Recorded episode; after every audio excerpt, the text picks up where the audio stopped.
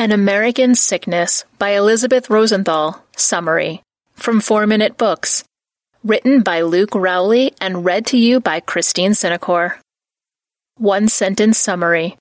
An American sickness will motivate you to see what you can do to help improve the state of healthcare in the United States by blowing up the recent greed, corruption, and selfishness of healthcare companies. Favorite quote from the author. The earliest health insurance policies were designed primarily to compensate for income lost while workers were ill. Elisabeth Rosenthal. In the fall of 2017, my daughter was born six weeks early and spent a couple of weeks in the neonatal intensive care unit. It was a stressful time for all of us. Thankfully, my daughter did really well and is healthy and happy today but we had to relive the nightmare when a few months afterward, in spite of trying to work with the hospital beforehand, they sent us a $50,000 hospital bill.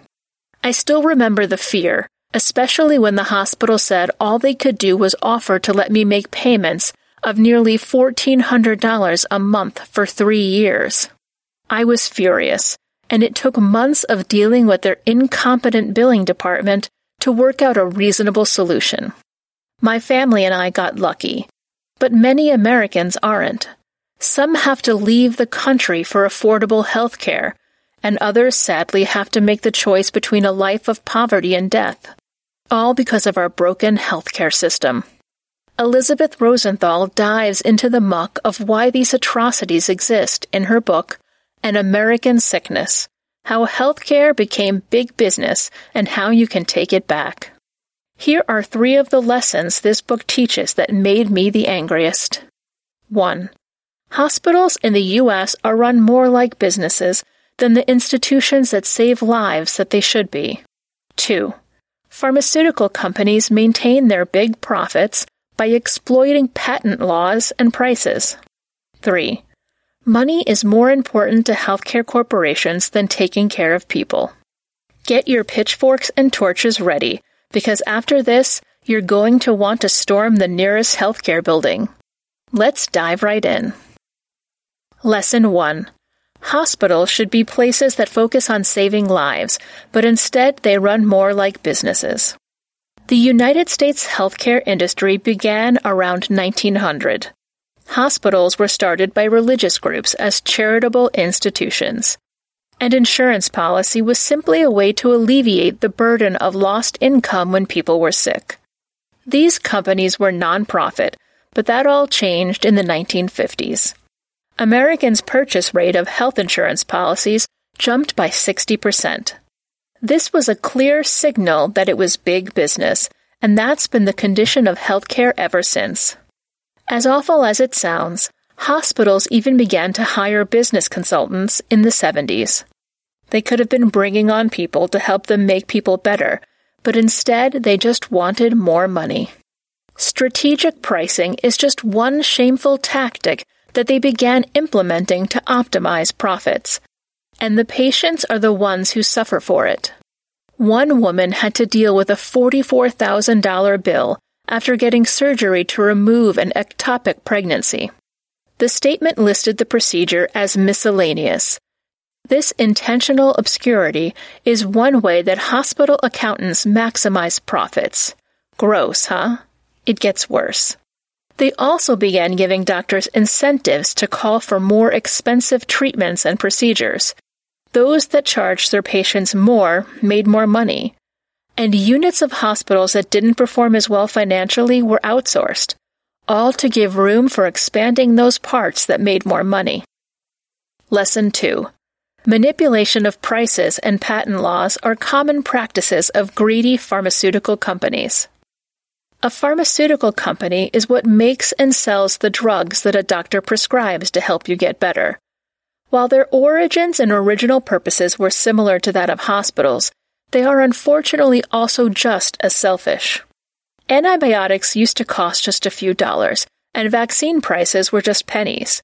But now pharmaceutical companies try to raise the prices as high as possible while patients watch helplessly.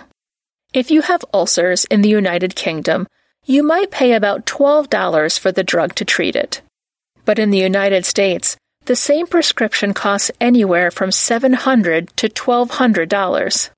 This is making some people leave the US to go to other countries just to stay alive and not become dirt poor. Perhaps the most famous case of greed in the pharmaceutical industry is what Martin Shkreli did when he bought the rights to a drug that helps treat HIV. He's now the main name associated with Big Pharma's gluttony because he raised the price of just a single pill of the drug from $13.50 to $750. But wait, you might be thinking, shouldn't that be illegal? Sadly, these conniving companies are experts at dodging the law. They take ingredients without patents and use them to make new drugs to do the same thing with.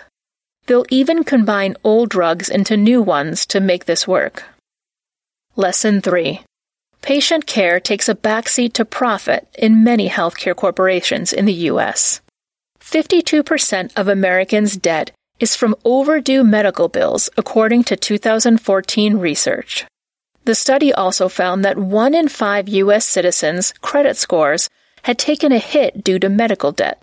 There's a lot of reasons for this, but the simplest reason is that in the United States, the healthcare system is run just like big business.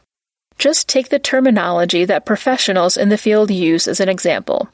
Instead of patients, they treat consumers. And it's no longer illnesses they're looking into, but high value disease states that they can make more money from. If all of this inhumanity is enough to make your blood boil, just wait until what you hear next. One Harvard Medical School doctor, by the name of Denise Faustman, was researching ways to treat type 1 diabetes. Shamefully, not a single one of the associations for diabetes research would pay for it, simply because it didn't have any opportunity for commercial profit. These big businesses, I mean healthcare institutions, would rather make more money off of a lifetime of treatment than find a cure for the disease. If you've got diabetes or some other ailment, you might have to deal with it for your entire life because these companies are throttling research that could end it, just so they can make more money. An American Sickness Review. Oh boy, did this one get me angry about the current state of healthcare in the U.S. I can't believe the level of greed and corruption that an American sickness reveals. It is important to recognize that a lot of doctors are frustrated by this as well, and hopefully this can motivate us all to work together to fix this huge problem.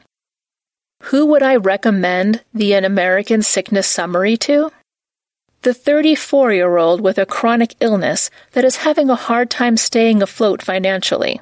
The 56 year old doctor that would like to find ways to help their patients other than just medical care.